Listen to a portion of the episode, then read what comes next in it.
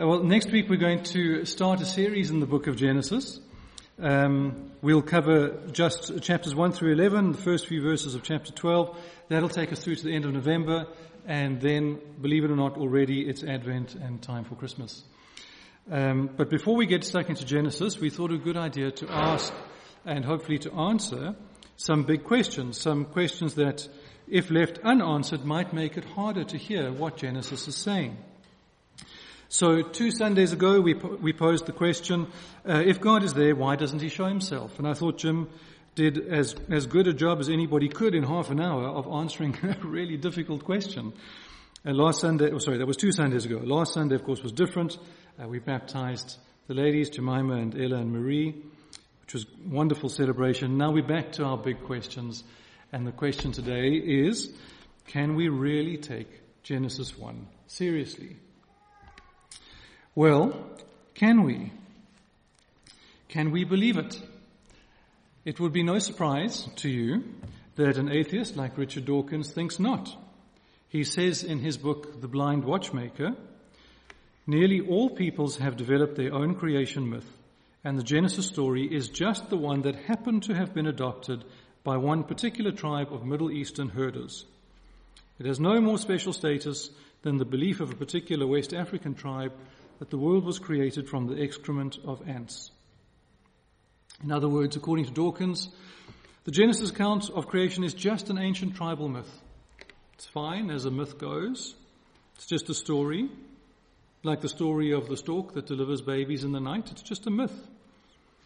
But as truth with a capital T, as objective truth, as true whether you like it or not, whether you believe it or not, whether you want it or not, Dawkins says it's on the level with ant poo. Now, I'm not surprised that's what Dawkins thinks. I'm not surprised that's what many in North America and Western Europe and here in the UK, well, other parts of the world as well, but especially here think. Dismissing God and His Word, mocking the church, ridiculing Christians, it's just the way this part of the world is at the moment. It's just in the air. And Dawkins and many others are simply following the course of this world the course of the power of, sorry, the course of this world under the prince of the power of the air, Ephesians 2.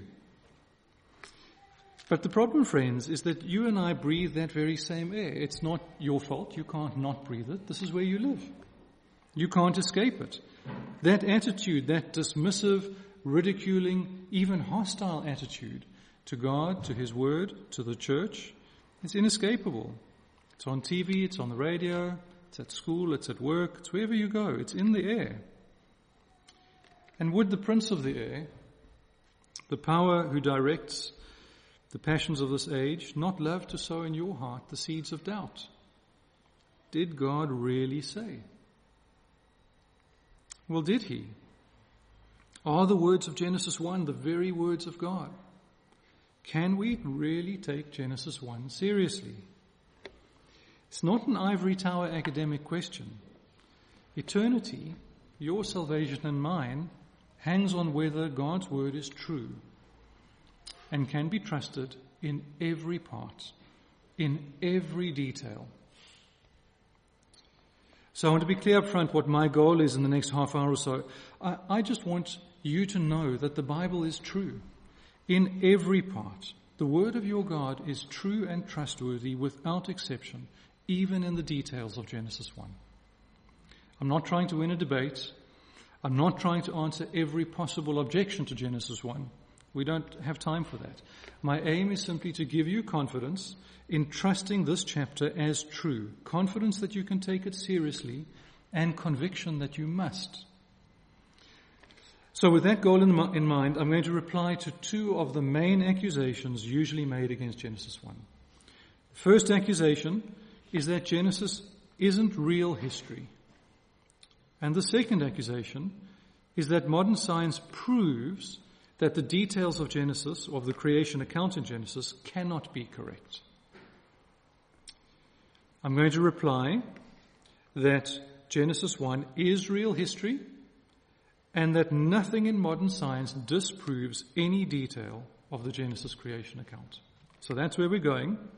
But before that goes in one ear and out the other, Think about what I just said. Genesis is real history, and nothing in science disproves any detail of it. Now, the world does not believe what I just said. Some of you may have had your trust in the Bible shaken by some of these accusations. And my goal is to help you put those doubts to rest. Okay, first, Genesis is real history. Well, Dawkins doesn't think so. Not real history. Instead, it's something like the legend of King Arthur and the Knights of the Round Table. It's legend, it's folklore, it's myth, whatever it is, it isn't actual history, actual time and space bound real history. We accept much of the rest of the Bible, much of the Old Testament even as real history. Even Dawkins does.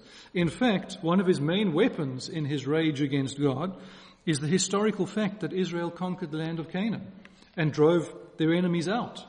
He accepts that as real. He accepts the real historicity of other parts of the Old Testament. The exodus of the Hebrews from Egypt, exodus of the Hebrews from Egypt, for example. Sure, real history. The wars of King Saul, King David. Real people, real places, real dates, real history. The rebuilding of Jerusalem under Nehemiah. Real history. But Genesis 1, maybe not real history, maybe not real people, maybe not real places. Not King Henry VIII kind of history, maybe more like King Arthur and Merlin and the Round Table kind of legendary history. Well, friends, I wonder if you noticed I read an unusually long uh, scripture as our call to worship this morning, Psalm 136. I wonder if you noticed in the psalm that the psalmist thinks Genesis 1 is real history. Uh, I want you to see this for yourself. So turn there if you would. Um, maybe somebody who gets to Psalm 136 just call out the page number so I can let everybody know. Um, I want you to see this and I'm going to scan through it and show you, point something out to you. 626. Thanks, Helen.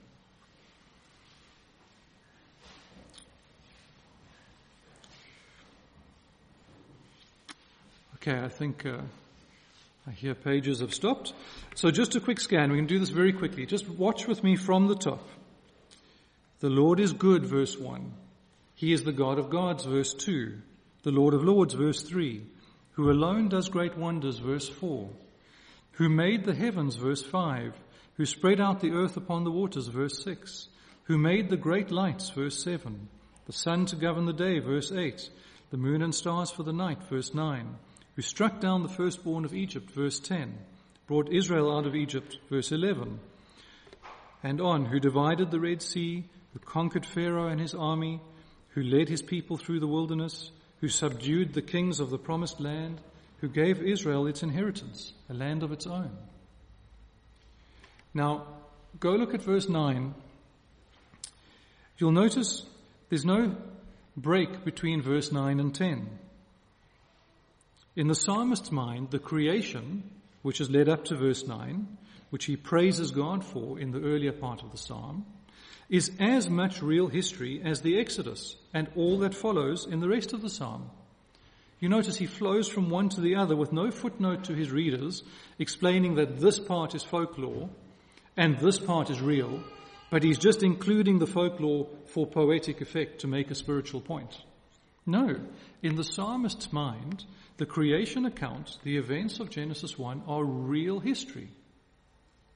And this is just one example. Every time the Old Testament authors refer to the events of creation, they do so as real history. Sure, there are some poetic descriptions of it, like in the book of Job, for example, but even when poetically described, the Old Testament authors always refer to the creation events described in chapter 1 of Genesis as real history. Okay, so what about the New Testament? Well, the Apostle Paul thought that Genesis 1 was real history, real people, real places. We don't have time to flesh this out this afternoon, but the whole of Paul's theological structure depends on Adam being a real man.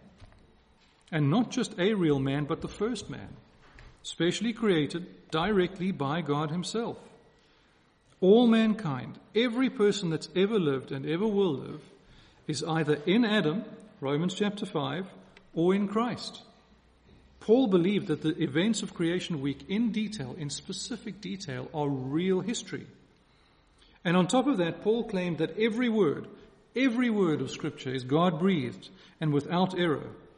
Well, was he wrong? If the Genesis creation account isn't real history in every specific detail, then Paul's whole theology falls apart and we have to take Paul out of our Bibles. Well, what about Jesus? Jesus believed Genesis 1 was real history. In Matthew 19, Jesus links together quotes from Genesis 1 and Genesis 2 and makes, the, makes that the basis for his teaching on divorce. Now, make sure you hear the implications of that. Jesus believed Genesis 1 was real history, real history.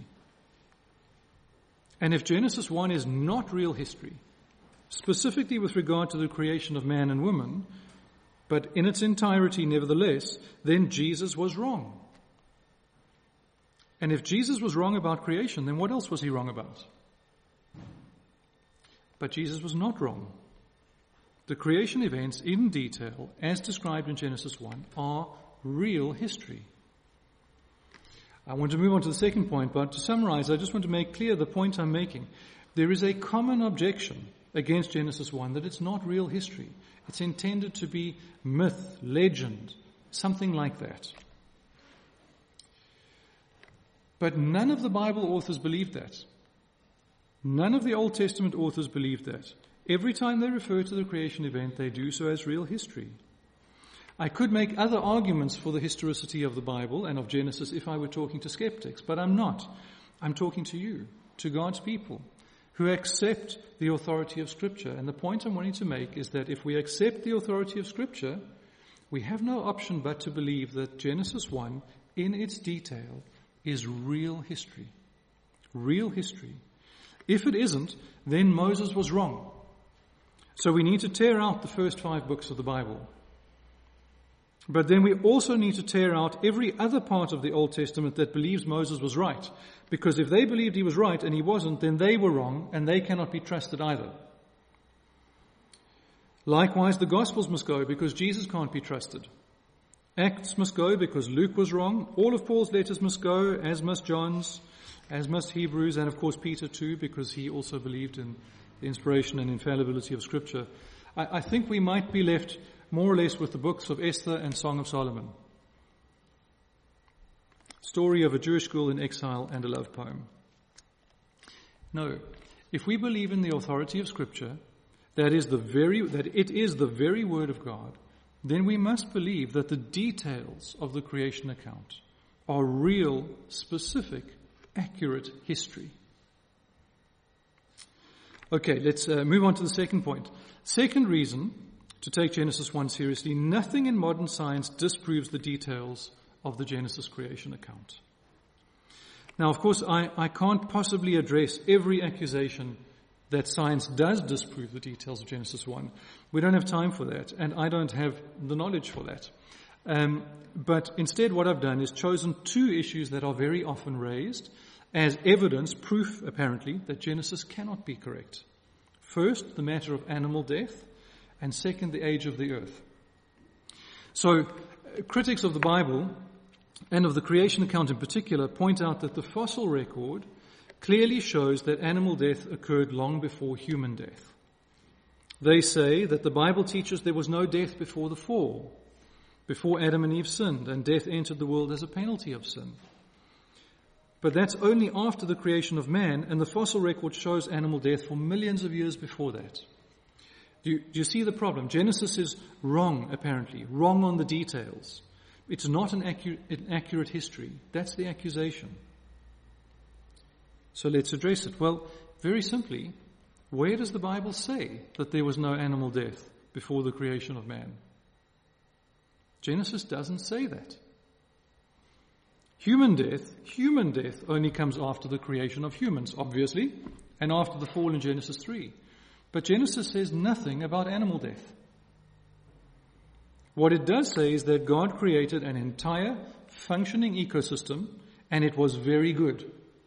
Psalm 104 describes, in fact, how God rejoices in his creation, and the same psalm says, the young lions roar for their prey, seeking their food from God, and he gives it to them.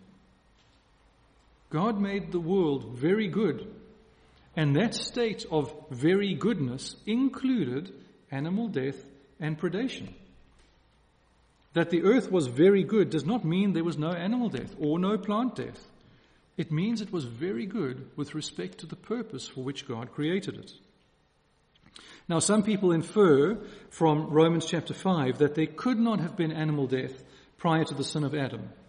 They understand Paul to be saying that there was no death of any kind prior to the fall. But Paul simply doesn't say that.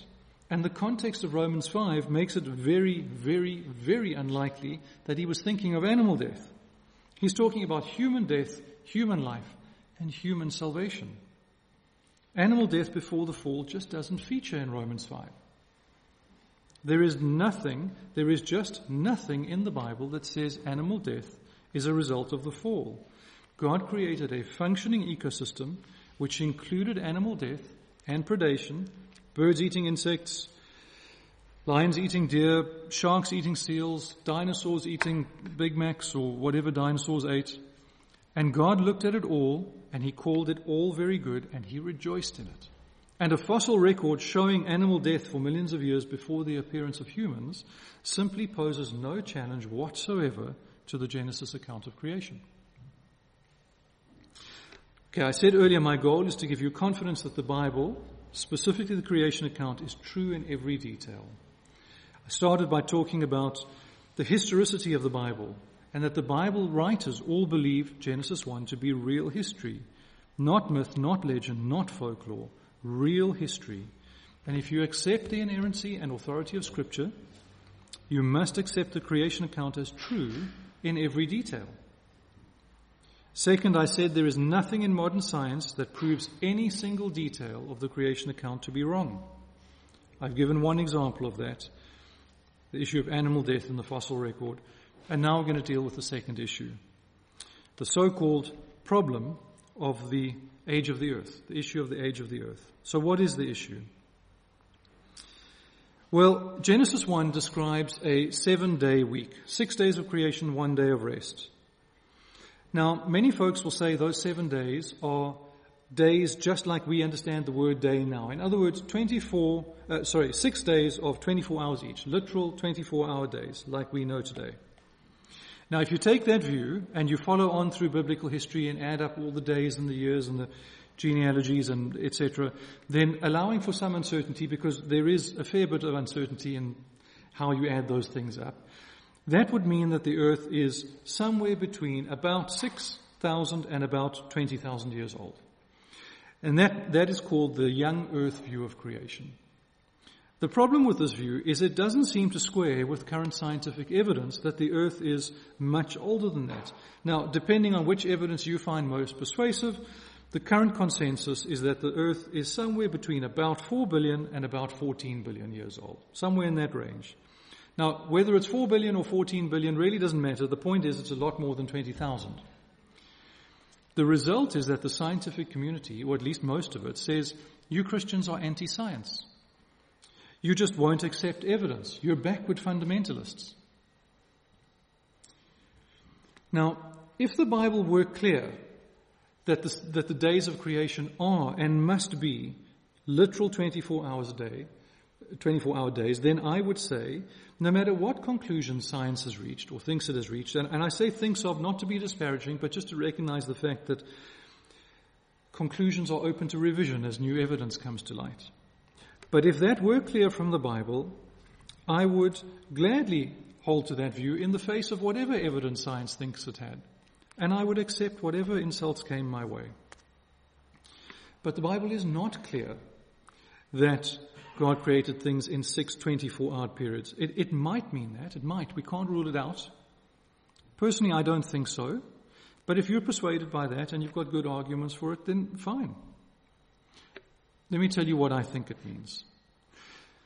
I take the view, together with modern scholars like John Sailhamer and Vern Poythress and many others throughout the history of the church, and also in Jewish rabbinical scholarship, that Genesis tells of one, of two, not one, two great acts of God.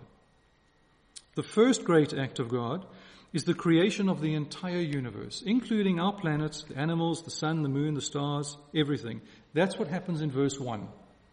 In the beginning, God created the heavens and the earth.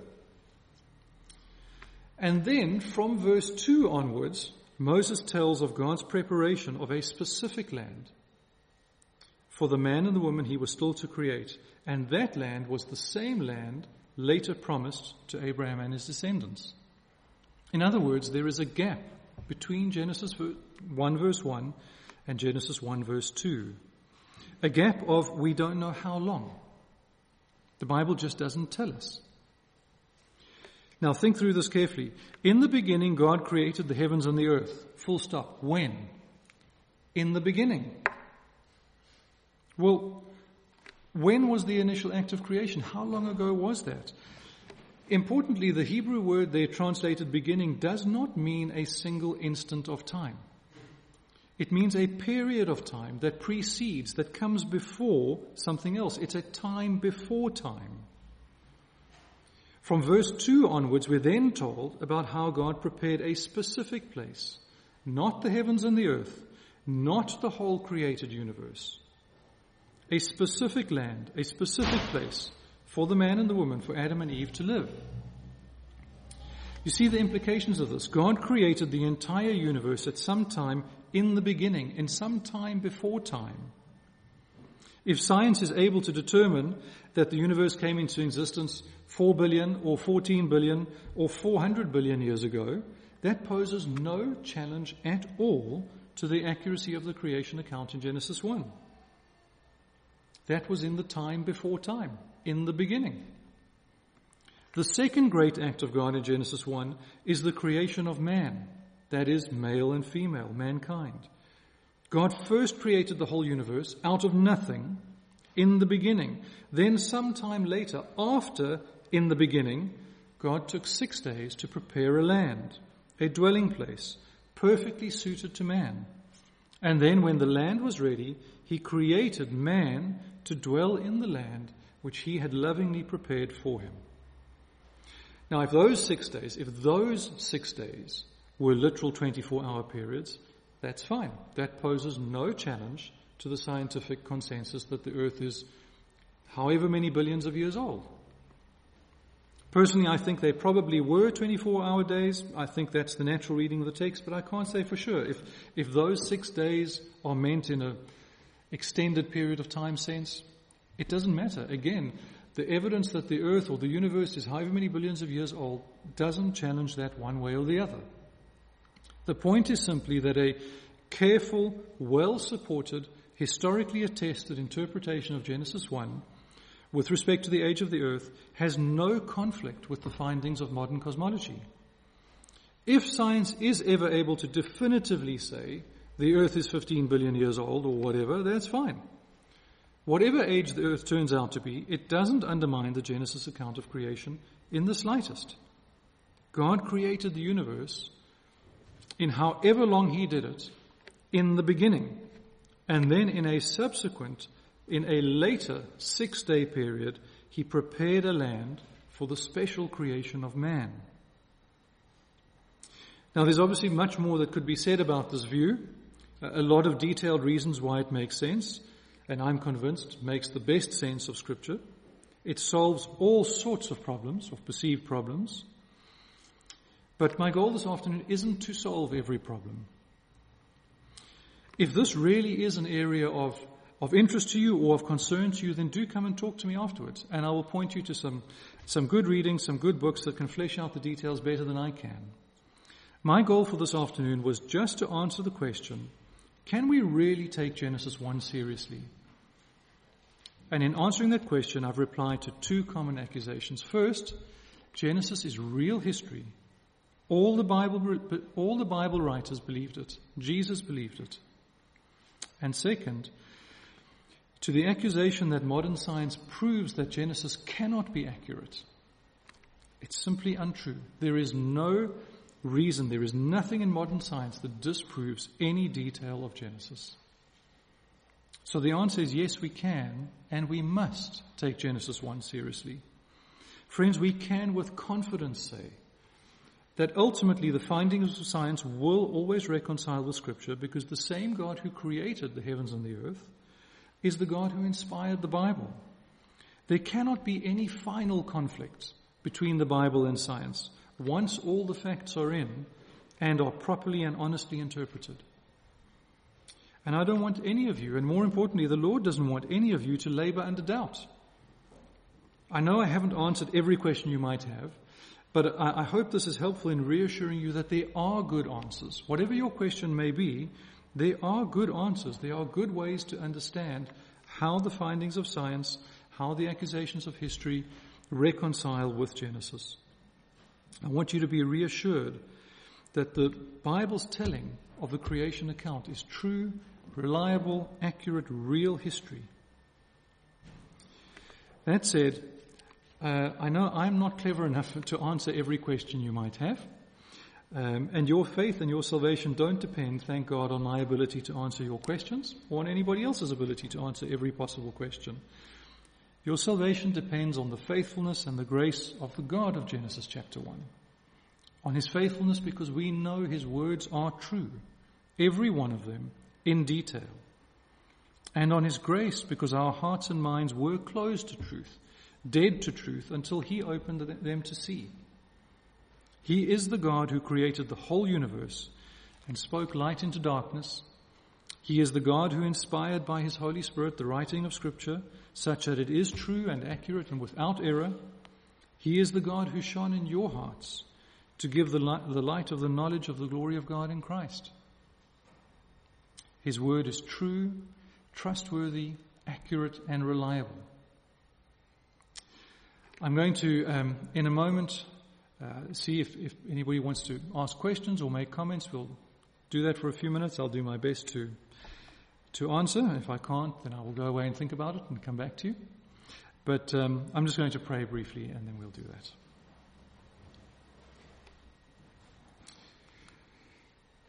Your word, O Lord, is eternal. It stands firm in the heavens. Your faithfulness continues through all generations.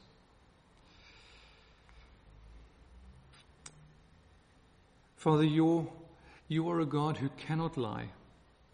And so we can have absolute confidence in your word in every detail. Father, would you be at work in our hearts, in our minds, not just to persuade us of this fact, but to put to rest any genuine, any honest questions, to help us find the resources to answer those questions, and to help us be able to pass those answers on to others for whom those are real questions, for whom those issues might stand in the way of them giving your word a serious hearing. Father, we look forward to digging into Genesis properly from next week. Would you be with us as we do so? Would you open the eyes of our hearts to see you in your word? to see the wonder of who you are, the wonder and the beauty of your plan of salvation right from the very, very beginning, right from the time before time. You were at work in our salvation to your glory. Amen.